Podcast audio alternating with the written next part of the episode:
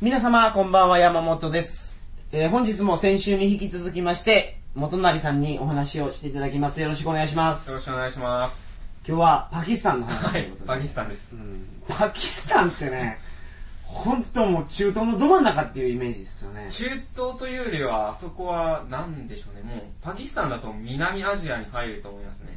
ああ、そうなんだインドの、えっ、と、西なんで、人の顔的にも、うん。文化的にも、パキスタン人とインド人って俺区別つかんと思うよ。あ、の、場所によります。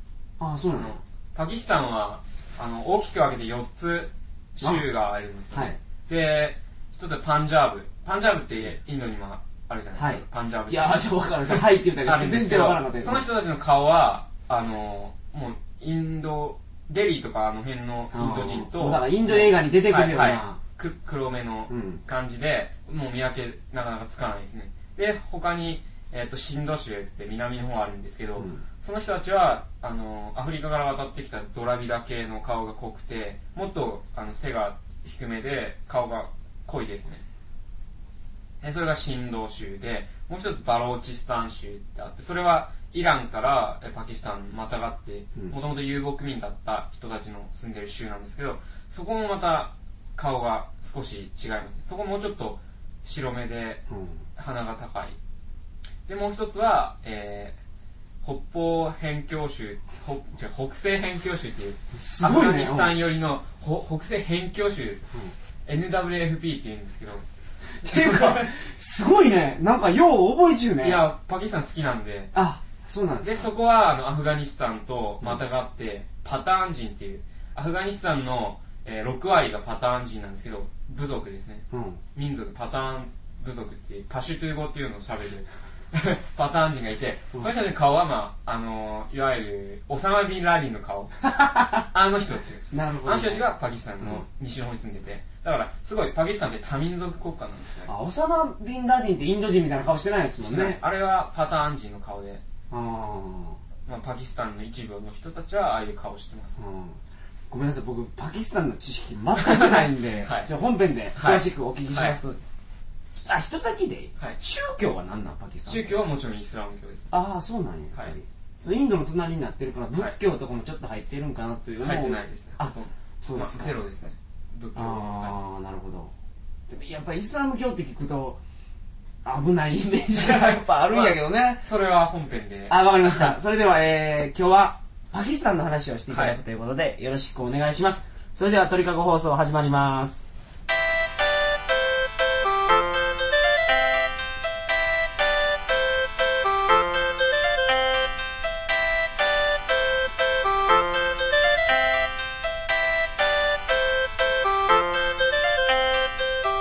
改めまして、こんばんは。2008年9月12日金曜日、鳥かご放送第154回をお送りします。番組に関するお問い合わせは、info.tkago.net、info.tkago.net までよろしくお願いします。パキスタンはい。あの、今オープニングの曲の間ね、はいパキスタンについてちょっと僕の記憶のページをめくってたんですけど、はい何もなかった。パキスタン、うん、パキスタンはもともと、あの、その、近代以前の、うん。いわゆるなんか国境が引かれる国民国家ができる以前は、その、あの、バローチスタンっていう遊牧民が住んでいたり、パターン人っていう人たちが住んでいたりして、まあ、国境曖昧な感じで、まあ、あの地方は、パキスタンっていう地地方というか、国のところにはいろんな民族が住んでいたんで、一つの国っていう感じではなかったんですね。あの周りってなんたらスタンっていっぱいあるよね。はい。あスタンっていうのは、あの、あっちの方の言葉で国っていう意味です。あ、そうなんや。はい。だからパキスタンパキのは、国なんや。パキスタンはパキ、パキっていうのは、えっ、と、正常なって清らかなっていう意味らしいですね。せ清らかな国。でアフガニスタンはアフガン人の国。うんタジキスタン、キルギスタン、ウズベキスタンとか全部スタン系の国は国っていう意味です。あー勉強になります。あ、そうなんですか。はいうん。で、パキスタンは、えっ、と、あの、イギリスが、えーインドを植民地にしたときに、はいえっ、と、今でいうところの、えーバングラディッシュから、西はバングラディッシュからインド、で、パキスタン、今のパキスタンまで、あの、幅広く統治して、あそこが、えっ、と、インドだったんですけど、えっ、と、戦後、あの、インド独立して、はいえーいつでしたっけ ?50 年ぐらいですか？あれはガンジー。第二次世界大戦の後ですよね、はい、でその後独立して今のパキスタンとバングラデシュも含めて一つの国でやってたんですけど確か70年から75年ぐらいの間に今のバングラデシュとパキスタンが先にバングラデシュでその後パキスタンだったと思うんですけど独立したんですよ。それはあのぶ住んでる人の宗教が、うん。特にあのベンガルのバングラデシュの方はイスラム教がすごい集中しててで今のパキスタンのところもイスラム教の多い地域だったんで結局ヒンヒンドゥーと、うん、えー宗教が違うってことで独立したんですね、国が分かれた国が分かれたね宗教ベースで、はい、トルコイランパキスタンって、えっと西から東に行くに従ってイスラム教のなんていうんですか度合いが強くなってうん。あの信仰の強さがはい。上がっていくんですよね、はい。でパキスタンの人も本当に純粋にイスラム教を信じてんでイランの人は半分ぐらいの人はもうすでに信じてないですねあまり。礼拝も真面目にやんなかったり。だから僕はあのトルコしかまで、はい。トルコまでしか行ったことないけど、トルコの人は、はい。若い人ははい。お酒飲むって言ってたからね、はい。はい。ビールを、はい。そうですね。それは、まあ、イスラム教でははいもう許されないことじゃないですか、はい。それがイランまではうん。そういう人確実にたくさんいます、なるほど。だけどパキスタンにはいない。ああそうなんや。もうほぼゼロに皆無ですね。もういもうもうだから神様がはい。大事なんや、はい。もうすごい敬虔なイスラム教徒なんでうん。一つにそのイスラム教には旅人に親切にしなさいっていう、あ。えー教えがありますよね。そうなんや、はい。で申し訳ないけどイスラム教っていうとね、はい。やっぱ危ないイメージがあるんですよ、はい。はい。それはそのイスラム教のある特定の国の話じゃなくて、はい。どんな国でもアジアの例えば東南アジアの国でもね、あの JA っていうんですか？JA ジェラマ・イスラミアでその人たちが国を独立しようとしていはい。つもテロを起こすじゃないですか、はあのーそういうイメージがあるんで、はい。例えば敬虔なはい。イスラム教徒ってなると、はい。なんかね危ないいのかなそれはもう僕はそれは完全な偏見だと思います。あそうなんや、はい。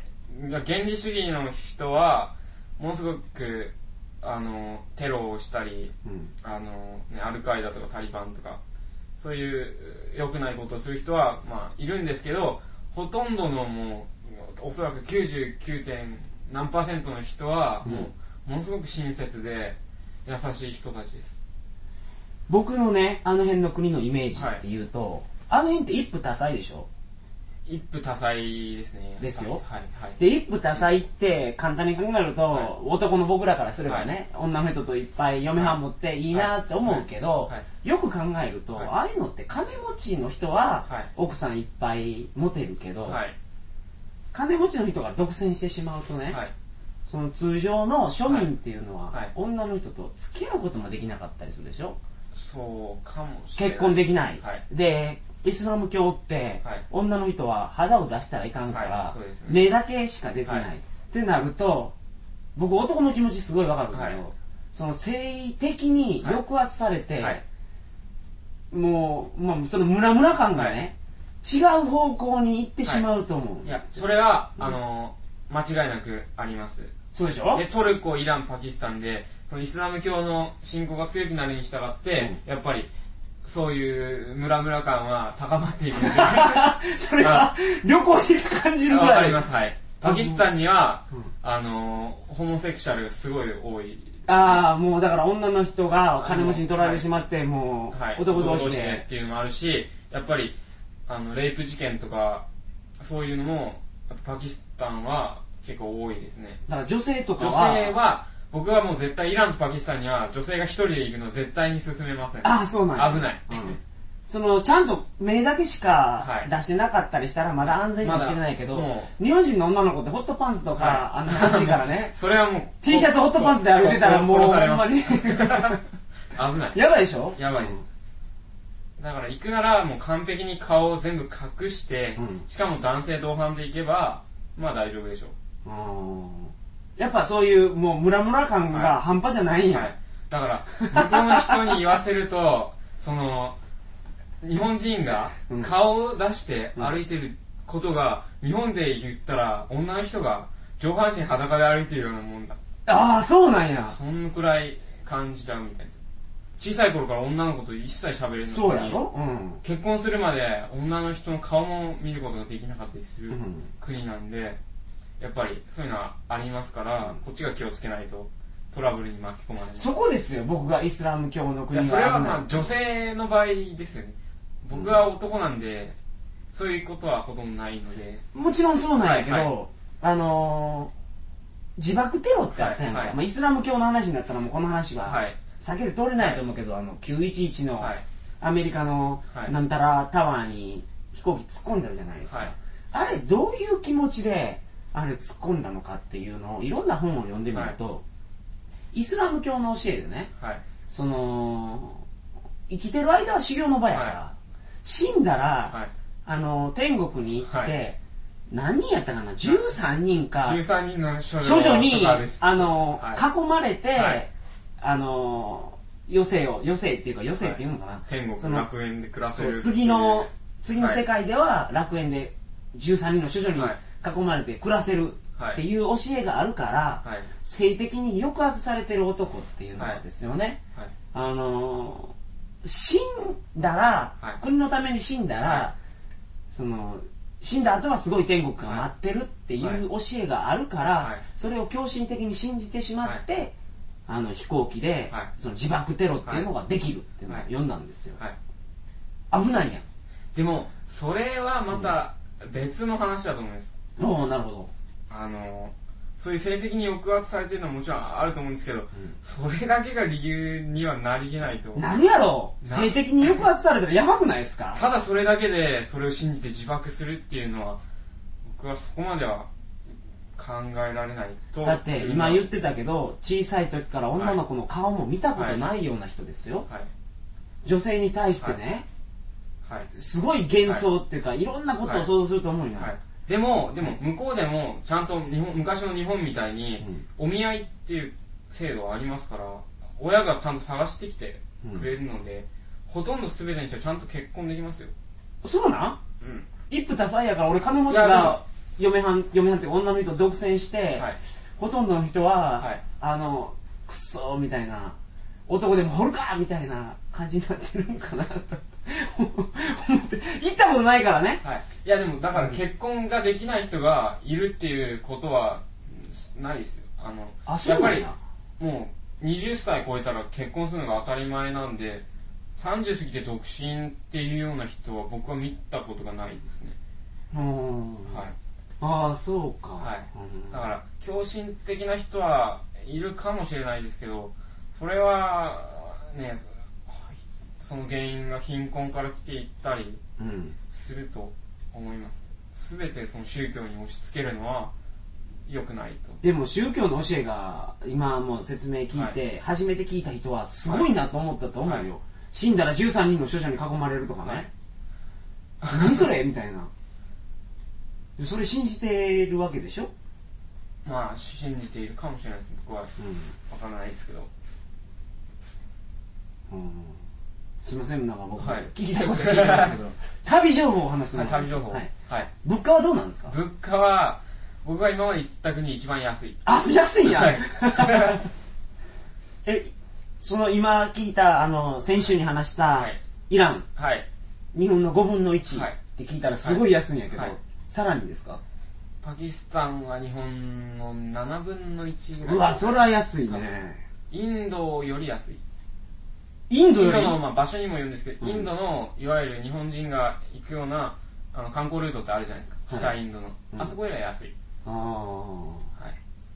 なんで1泊200円100円200円うん。でシングルで1食50円60円。ああ70円。はい。安いね。あ1日本当に500円で全然いけますし、ものすごい安いパキスタンの見どころって何ですか？パキスタンの見どころは、あのパキスタンもあの毎日ふらふら歩いてるだけで面白い国ですね。うん。あの1日街を歩いてると5回も6回も話しかけられてどこから来たのか言われて日本って言ったらすごい好意持ってくれてお茶飲んでけって言って喋れるんですねそれ何語で喋る？パキスタンはやっぱ植民地時代の名残で。イギリスの植民地時代10人に人1人は英語喋りますね。ああそうか。じゃあツーツーリストエリアとか行くともうみんな英語喋れると。はい。ツーリストエリアっていうようなとこないんですけど。ないんやああ、はい。なるほどね。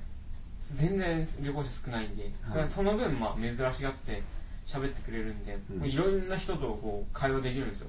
イスラム宗教についてとか、うん。ね、日本についてどう思うかとか。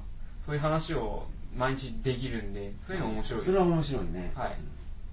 どれぐらいいたんですか？パキスタン1ヶ月。おおすげえ。僕1日オーバーステイしました。ビザ切れちゃって。うん。大丈夫国境の人に頼み込んで、うん。ごめんなさい。あなたの国素晴らしかった。もう楽しすぎて1ヶ月越しちゃった。あごめん。許して。って言うと？言うとまあしょうがないな。ってあみたい。なーまあ一日やからね。一日だから。なるほど。あとパキスタンではあのフンザって知ってますか？フンザカシミールの方なんですけど。はい。いや知らないですフンザっていう、えー、とパキスタンの一番北部で、うん。中国との国境ぐらいにあの K2 とかわかります？世界で2番目に高い。K2 っていう山あるんですけど、はい。K2 があるあの辺りカシミール地方で今カシミールはインドとパキスタンで分かれてずっと紛争してるんですけどそのカシミールのパキスタン側のカシミールにフンザっていう地方があって、うんそこ昔あのフンザ王国っていう王国があったところでそこパキスタンのあの例えばイスラムバードぐらいから、うん。バスで、え1日ぐらいかかるんですけど、はいはい。そこに山奥のあの谷間に村があってそこものすごく景色が綺麗なところででもその紛争やってたりするんやろ？いやもう今は全然パキスタン側では何もやってないんで大丈夫です、あそうなんや、はい、でトレッキング有名でディランとかうんラパポシとかウルタルとか結構高めの山があって、えうん。結構バックパッカーの人にもものすごい人気ですね。滞在して一番良かったところはどこかっていう質問した時に僕ね5本の指には入りますよねフンザは。ああそうなんや、はい。特にあの辺を旅行してる人には1ヶ月2ヶ月で沈没しちゃうようなうん。村で、ものすごい綺麗なところですあそうや。今ビザの話してたけど、はい。ビザはいるんですか？ビザいります。どこで取ったんですか、えー僕はトルコで取りました。アンカラで。1ヶ月。でもパキスタンのビザはタダです、あタダで取れはるんや、い、日本でもパキスタン大使館に行けばタダでもらえます。うん、なるほどね。治安的には大丈夫なんですか？治安はですね、うん。あのーテロはもちろん多いですね。うん。でもそのテロは基本的にパキスタン政府を標的にしたものが多いので旅行者を狙ったテロは今のところないですね。あそうなんや。インドでは旅行者を狙ったテロがありますよね。観光地でテロをやったり、うんうんそれはパキスタンで今のところないのでまあそういう意味では危なくないって言えるのかもしれないですけどやっぱり日本人をターゲットにした誘拐誘とかは。拐は今のところ起こってないですね。パキスタンでは、はい、うん。ずっとまあ20年ぐらい前に1回はい。ありましたけどそれ以来起こってないはずです。うん。ででも今は治安は悪い、ま、間違いなく悪いです。悪いですよねあのはい辺は、はい。あのー、その隣のアフガニスタン、はい。アフガニスタンはあのーこの放送撮ってるの8月なんですけど、ちょうど昨日はい。あのー日本人の井戸堀の兄ちゃんがはい。誘拐されました誘拐されましたもんね、それはあのパキスタンとアフガニスタンのその国境のあたりに住んでる、えー、とパターン人っていうのがいると最初に言いましたけど、まあそこで起こっていることなんですね。そうなんや、はい。ニュースでパターン人っていうのははい。基本的にそういうことはしないっはい。て言ってたと思うんですけど。あのタリバン。はい、あのパキスタンって、うん、えっと、国土の40%がトライバルエリアっていうエリアなんですよ。トライバル？トライブうん。部族地域部族。地域。そこは何が起こってるかというとパキスタンのあの国内の法律が一切通用しないんですよ。すげえ。すごいですよね。無法地帯。もう部族の掟で動くんや。部族の本当に冗談じゃなくて部族の掟で支配されてるうん。地域なんでもうやり放題なんですね、はい。言ってしまえばで僕、えっと、西の方のアフガニスタン国境近く50キロぐらいのペシャワールっていう町に10日ぐらいいたんですけど、うん。そこまではあの法律が通用するんですけどそこからちょっと2 3キロ行ったらトライバルエリアのゲートがあってそこから入ったらもう法律一切通用しませんよっていうそんなんもあるんや。ゾーンがあるんですよ。でそこにちょっと入っていくとあのそこではうん。えっ、とあの麻薬を作ってる工場があったり、まあ、あの辺ってそれが主産業ですよね、はい。うん。とか、えっと、普通にあのマーケットでカラシニコフとかうん。売ってるカラシニコフって誰もわからないですよわかんないです。ロシア製の AK47 銃ですよね。はい、ロシア製の銃ですね。はい、あのマーケットで銃とか僕は見てないんですけどもうちょっと奥に行くとあのグレネードランチャーとかマーケットで売ってるらしいです。あカラシニコフって AK47 のことでしたっけ？ですよね。僕多分そう。あそうか。いうふうに思ってたんですけど。これもねゴルゴ13とか読むとはいいろいろはい。勉強になるんですよでとにかくそのトライバルエリアでは何が起こってるかというと無法地帯なんでアフガニスタンからアルカイダとかタリバンがそこに流れてそこでか隠れてるっていううん。話で僕も多分それは本当だと思ってそこではあの偽札工場があったり、銃を作ってる工場があったりして、まあ、そこでお金あの儲けてそれ資金源になって。るその辺はね僕もトルコで会った人とかにい。ろんな話を聞いたんですよ、はい。その偽札工場であったり、まあ、偽札を売ってたりね、はい。あのまあ、拳銃売ってたり偽造パスポートを売ってたりっていうのは、そのいろんな話を聞くとその辺が一番盛んなんですよ、はい。それの話って詳しいんですか？僕はまあ少しは、はい、知ってますけど。あのねええ時間なんで来週ちょっとその辺をはい。話してほしいんですけど、はい。これはね僕も行ってみたい。いやでも今は危今はね。明らかに危険です今は。その辺の話を来週はい。していただけますか、じゃあはい。お願いします。来週は、えー9月の19日になります、はい。鳥かご放送第155回を皆様お楽しみに、えーそれではおやすみなさいませ